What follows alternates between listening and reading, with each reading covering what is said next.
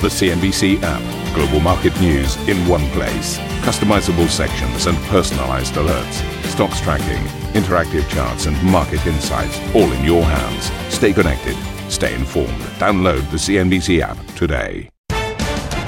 A very warm welcome, everybody. This is Squawk Box. Asian markets sell off, and US futures are under pressure amid rising inflation concerns. Tech stocks bearing the brunt on Wall Street as Tesla shares drop more than 6%. The Nikkei posts steep declines with SoftBank and Tokyo Electron weighing on the Japanese market while a jump in virus cases sparks calls for stronger emergency measures. Chinese April factory gate prices surge at their fastest pace in over three years, while consumer inflation stays mild amid concerns the chip shortage could push prices higher in coming months. US pump prices head towards eight year highs, with the Colonial Pipeline still days from reopening. The group behind the cyber attack apologizes, while the White House hunts for answers. So far, there is no evidence based on from our intelligence people that Russia is involved, although there is evidence that the actors' ransomware is in Russia. They have some responsibility to deal with this. Plus, the Pfizer BioNTech uh, COVID 19 vaccine will be available to 12 to 15 year olds in the United States as early as Thursday, after the FDA finds it offers strong protection for young teens.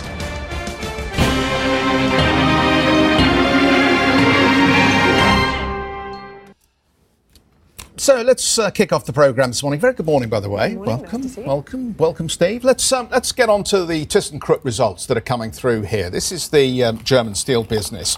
So the German conglomerate raising its full year outlook uh, within the last few minutes. Uh, this is the second time in three months. The company says this is about the global economic recovery driving demand for steel, car parts and materials.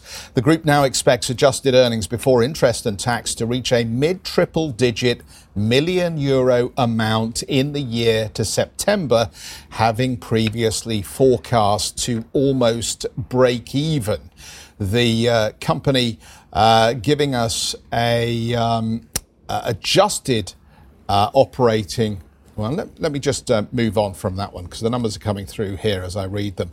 Um, ThyssenKrupp now expecting annual sales to grow in low double digit percentage range 2020-21. Previous forecast was for growth in the high single uh, digit percentage range. The uh, group says it now expects adjusted EBIT in mid triple digit million euro range level of 2020 to 2021. And I think the really encouraging news here, Annetta, and let's bring you in on this because you're very familiar with this company, is the fact that they now see the Europe division swinging to profit, which, as we all focus on how Europe is doing in this reflation story, uh, this should be quite encouraging news for the broader uh, markets that require steel as an input. Yeah, exactly. And I think it's quite interesting. If you talk to manufacturers and also construction um, uh, industry currently in Germany, there is a real shortage when it comes to steel, and there is a real shortage when it comes to other components. So I guess we are most likely seeing a huge turnaround story here when it comes to steel demand. And that's what we've already seen with ArcelorMittal um, figures that steel demand is higher and also the pricing is up for steel products. And that is what uh, we are now also hearing from ThyssenKrupp. Of course, it's positive for the company because they're in a huge restructuring um, exercise after just calling off the merger with Liberty Steel back in March. They now find to fi- now need to find a solution for the steel business on a standalone ba- basis. They want to have it as an independent solution. So it's all um, possible, like finding a partner, but also listing it. But first of all, they need to have it profitable before um, reaching any of these solutions. So what they're now saying, order intake, as you were saying, sales are up by 13% and 8% respectively for from the prior year. Um, there is a catch up effect above all coming from the automotive industry and strong demand from restocking, especially at steel processors um, and general business is continuing to pick up. Let me talk to you also about the automotive technology because that's one of the key areas of ThyssenKrupp as well. And here as well, second quarter order intake were up year on year. Um, by 9%, and the demand was especially strong in China. Here, um, in the steering system, camshaft modules, and damper system. So essentially, again, the story is that demand is strong from China. We've been hearing that from other manufacturing companies um, ac- across the board. And as you were saying as well, they are lifting their outlook, so they are also positive for the full year. The shares had a very good start to the year. They are already up by more than 40%. Most analysts are actually recommending to um, buy the shares despite the insecurities looming around the outlook. But still, the shares dropped to roughly 4 euro in the big sell off last March and now could recover up to a level of 12 euro. But that Back to you. Annetta, thank you very much. Uh, speaking of big sell offs, let's take a look at the market action. We saw the technology rout again hit the markets. It wasn't just on the NASDAQ. We saw early on a, fresh record on the Dow intraday, but uh, given the selling that was uh, encapsulated in the technology names, it did drag other exposures south. And as a result, we saw the Dow actually flip into negative territory by the finish. The uh, big name moving stocks, Apple, one of the, the dominant stocks that was moving for the likes of the S&P and the NASDAQ, uh, giving us some of that selling pressure. 2.5% down for the likes of Apple. Microsoft also reversing. Keep in mind, these two stocks in particular have been pandemic winners, some of the preferred exposures for markets, but it was elsewhere as well. You can see even steeper falls in the likes of Netflix down 3.4%, Facebook reversing 4%, and Tesla, one of the real high flyers of the market, shedding 6.4%. So across the board, we saw that selling. Fang Plus stocks. Uh, this is uh, the seventh negative session we've had in eight. So all of those big names that I mentioned are really wrapped up in the selling pressure. Amazon as well. And don't forget, we've already had the, the recent earnings report, the show and tell about how the sector is faring. And yet there are more growth concerns that have entered the market. It felt as though we've had twin themes just in two sessions. One, a relief rally unlocked on Friday on the back of the very tame US jobs report, but then a rotation out of the technology sector come Monday. So opposing themes, which has made the, the trade looking incredibly choppy. That said, We've had a glimpse of this type of sell off before, even uh, during the course of last week, some aggressive selling, very much around these big technology names. I want to take you to the ARK Innovation Fund, and don't forget Tesla is one of the components here. Uh, 5.2 percent reversal is what we've had, the lowest level that we've witnessed since November. So uh, some of these big moving technology names very much seeing the, the flight away from them. In terms of some of the other areas of the market, though, there were sectors that did trade higher. Technology was clearly one of the worst uh, performers, but Utilities was actually one of the better performers. It was up 1%. You also saw some fresh records in industrials, healthcare, and staples, which reinforces that rotation argument. Uh, let's take a look at that treasury market. Um, one of the, the, the, feelings out there is that we cannot ignore inflation forever, despite the fact that we had that uh, very weak uh, jobs report versus expectations. That said, we're not seeing uh, the uh, concerns expressed in the bond market. So we're still trapped below 1.6 on this US uh, 10 year yield. So we haven't flared up uh, on this particular metric on the markets, but you are still seeing that huge movement out of those technology names at this point. In terms of the Asian markets, a quick look at how they're faring. You can see in the red technology uh, names very much uh, feeling the brunt of the sell off on the back of the action that we witnessed on Wall Street. Let's get over to Matthew Taylor for more from Singapore. Matt. Hi there, Karen. Exactly right. When it comes to those uh, tech names and those tech heavy markets, we are really seeing a significant uh, sell down on the back of that 2.5% decline uh, that we did see for the NASDAQ. You can see the picture here right across Asia. Red as far as the eye can see. China market's just reopening after the lunch break, about a fifth of 1% to the downside when it comes to the Shanghai composite. We've got wholesale inflation numbers out there showing a hotter print than expected. 6.8% rise in April year on year. The market was looking for about 6.5%. But let's give you a look at some of those tech heavy markets. Four of them that we focus on. Japan now down by 930 points. They've got about an hour left in the trading day there. The TAIEX now down by about 4.5%. Hong Kong a little bit more contained. South Korea off by about 1.5%. Japanese market off by 3%. Here are some of the big names. Sony down by about 3% or so. Let's give you a look at the Hong Kong market and the Hong Kong tech index because that's off by about 3.6% at this particular moment in time, giving us the Hang Seng just back open after the lunch break, down 2.1%. Elsewhere, if you want to look at markets not particularly exposed to tech, Australia just off by about 1%, Aussie dollar 78.28. I'm showing you this one because it's budget day in Australia. We are expecting to see a narrower than originally thought a budget deficit. Still, though, Steve coming in at $155 billion for the latest fiscal year. Back to you in London. Excellent work, Matt. Thank you very much indeed for that. Right, let's get back onto this inflation watch. Uh, Chicago Fed President Charles Evans said he would not consider easing monetary policy until easing monetary policy until employment uh, and inflation pick up. I think we mean tightening, don't we, everybody? I think we do. Uh, he told CNBC he would not mind seeing a 2.5% inflation rate as long uh, do you know what? This read is a little bit rubbish. So I'm just going to get straight to the sound.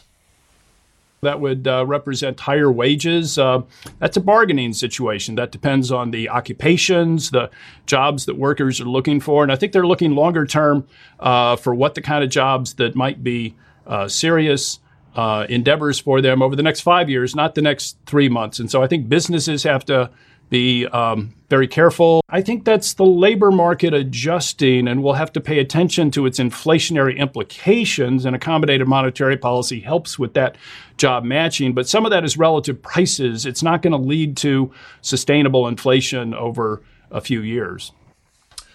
Right, okay, let's get back on track. As Matt was explaining, as we've seen with ThyssenKrupp, as Karen beautifully said at the wall, this is all about inflation at the moment. Now, Anybody who's been in the markets 10 minutes knows it's not all about inflation, but at the moment, the headlines are dominated by this very binary debate, and we can just distill it very easily. Is it transitory and base effects as the Federal Reserve and other central banks think and believe and hope it is in terms of what we're seeing on inflationary impetuses, or is something more meaningful happen happening as well? And so that's debate number one. Two, are markets act, acting rationally? Uh, and I would suggest perhaps on the down days, as Karen quite rightly said, we've never seemed to get the follow through on days two, three, four, five at the moment as well, or certainly we haven't so far this year.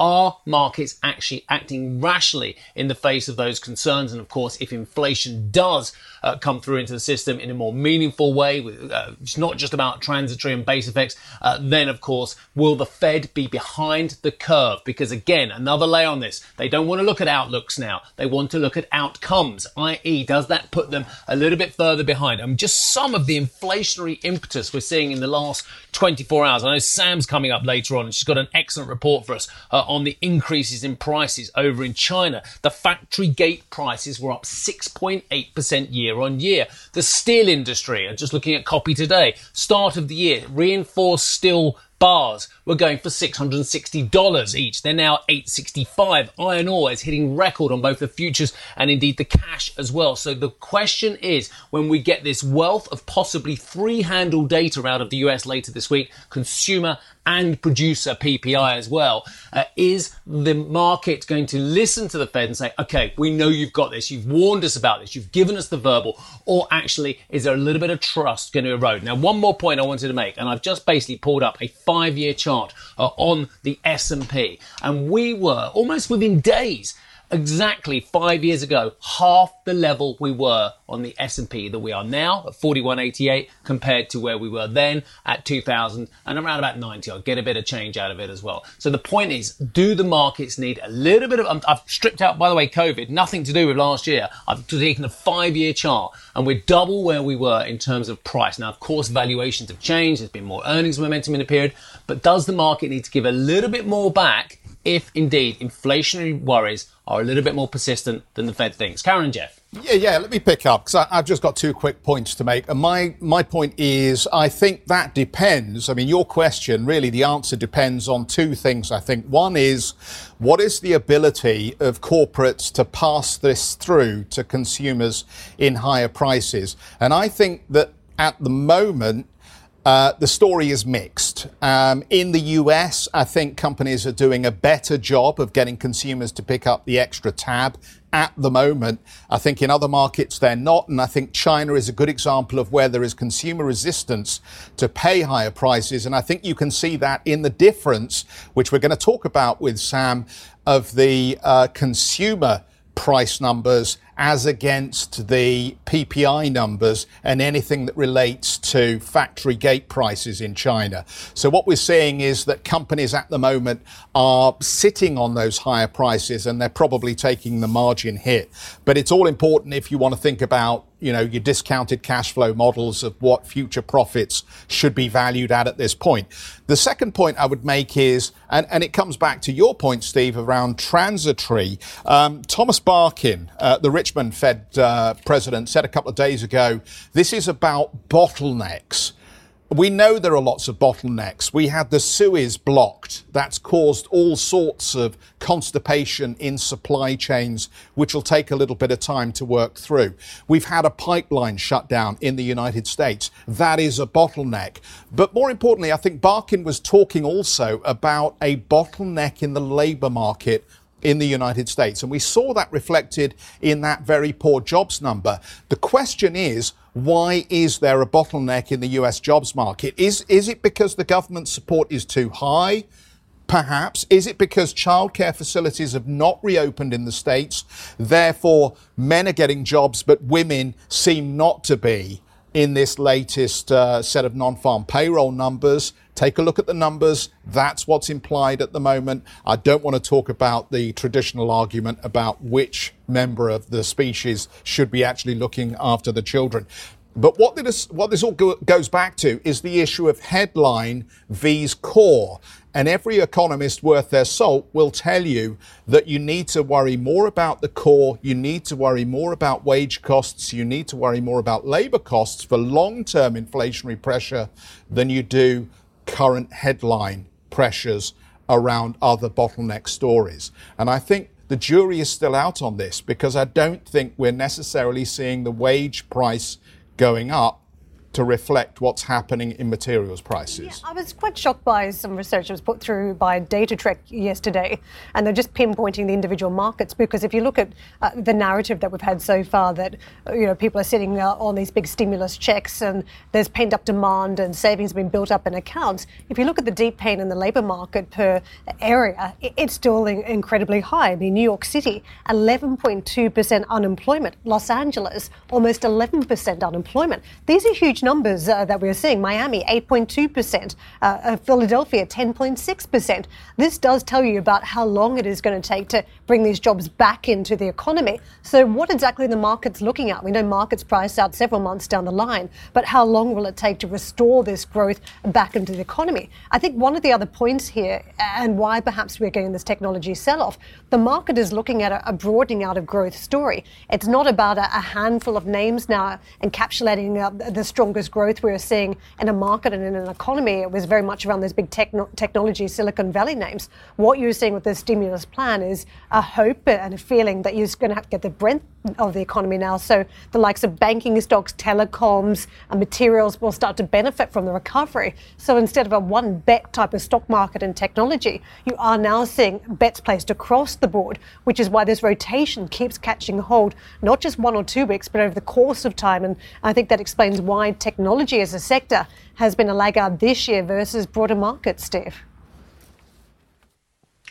All of the above. Look at us three, all on the same page. But it's quite staggering. I'll give you one quick anecdote. We've got to go to break. I went down the wood merchant yesterday. They can't get half their product. I spoke to someone at the builder's merchant. They're fighting over bags of sand.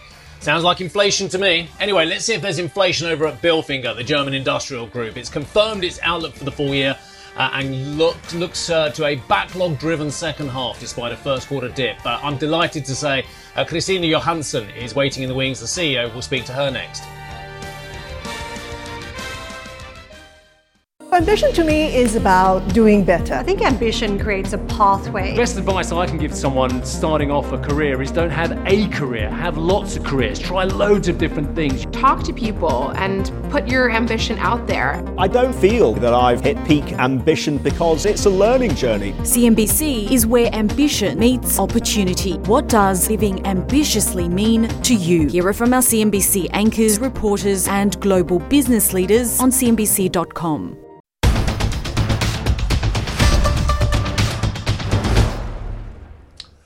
Welcome back. Bilfinger is uh, predicting that its adjusted EBITDA margin will return to pre-pandemic levels by the end of this year. This despite a 5% drop in first quarter revenue.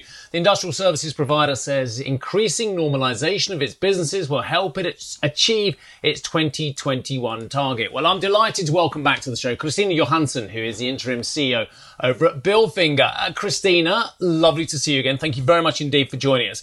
Are, are you being a bit um, cautious? I, I I read through the statement uh, and it says we are happy to confirm our 2021 outlook and expect further progress this year. Could you have expanded on your hopes for this year a little bit more for us? Thank you. Good morning, Stephen. Thank you very much um, for inviting me. Yes, um, I, I, wouldn't say that we are cautious, but it's still early into the year 2021. And as you saw, we are well on track when it comes to uh, profitability and order intake. Um, but the sales is, is still in a couple of regions a little bit behind. So um, I don't think it is cautiousness. We just want to be, I think, closing quarter two before we really see where this year will end. But uh, first first quarter definitely well on track and, and a good start. I'm, I'm intrigued. Which regions are you a little bit behind where you want to be? Well, first of all, uh, North America is definitely for us behind um, if we compare with Europe. Uh, Europe already started to ramp back or ramp up in, in autumn last year. Um, and also quarter one was, was extremely good. Um, America, we see now increase in the pipeline, a number of projects and initiatives coming out, but uh, it will take a little bit longer in America to get back on track again. And then, secondly, due to the COVID restrictions that still are in place in Europe, we still are not able really to utilize in the North Sea um, the, the full capacities yet. Um, and uh, also, of course, then the, the oil price that is back and is very good. But uh, the COVID restrictions for us and our clients are setting limits for how much work can be, be performed. Christina, your, your, comments about North America give us a wonderful opportunity to say, do you think that the infrastructure spending in the United States, and we can use as a backdrop for this Texas uh, earlier in the year, and of course now the colonial pipeline issues as well, have they not just been spending enough on their infrastructure across the energy remit, not just in oil and gas? I mean, we see, we clearly see with the new president that there are a number of new initiatives that will support the investments in the infrastructure, especially when it comes to health and education. Um, and these uh, business areas are also important for us. Um, so definitely, it's it's getting better, and I think also the trust um, that we now are getting out of the COVID pandemic um, is, is, is coming very strong. I mean, North America is even better when it comes to um, that than Europe, as more people in North America have now received the vaccine than in Europe. So, yes, um, the, the decisions taken by the new president and uh, uh, during the last weeks um, will will give a boost to the American market for sure. Christina, I mean, in fact, one of the, the services that Bilfinger offers is around industrial cybersecurity. So this is a an issue that you understand fairly intimately. Can I ask you, um, is there a lot of vulnerability in um, global markets when it comes to industrial facilities that have critical roles that maybe are underprotected at this time? Um, is there an opportunity here for you to push this business further? Definitely. I think um, it is a, a, business that gets increasing importance. Um, and I think also the awareness has increased. So this is a, a, fairly small part of our business today, but we offer services in this area and, and they become more and more important. I mean, already before the pandemic, we, we lived in a global world, and I think the direction is going back to global world. And cybersecurity is, of course, then in a global operating company, also uh, an important topic. So, without doubts, yes. Christina, I noticed in your announcement today there was a, a mention about M&A activities, but more broadly, your company has been exploring options, and uh, recently was reported that Altrad's interest in a takeover had fallen away, issues over pricing. Where are you at with discussions with potential partners? Well, obviously the target for us in the executive board and for our people is to make Bilfinger better and uh, more successful company. We are not uh, we are not giving any remarks to speculations or rumors, but uh, given where we are right now, um, I think uh, Bilfinger definitely is ready to make one or another um, acquisition that would support our strategy going forward. Um, and then, as always, you have to look what is available and at what price these targets would be available. But I think we are ready to be um, successfully integrated one or another acquisition for sure. Just to confirm, are you predator or prey at this point, or both? Well, I think we are clearly um, now also looking at our firepower financially. We are looking forward to uh, to drive um, this development, um, and that means that we are looking for targeted acquisitions from our side. Thank you for listening to Squawk Box Europe Express. For more market moving news, you can head to CNBC.com. Or join us again on the show with Geoff Cutmore, Steve Sedgwick, and Karen Tso, weekdays on CNBC.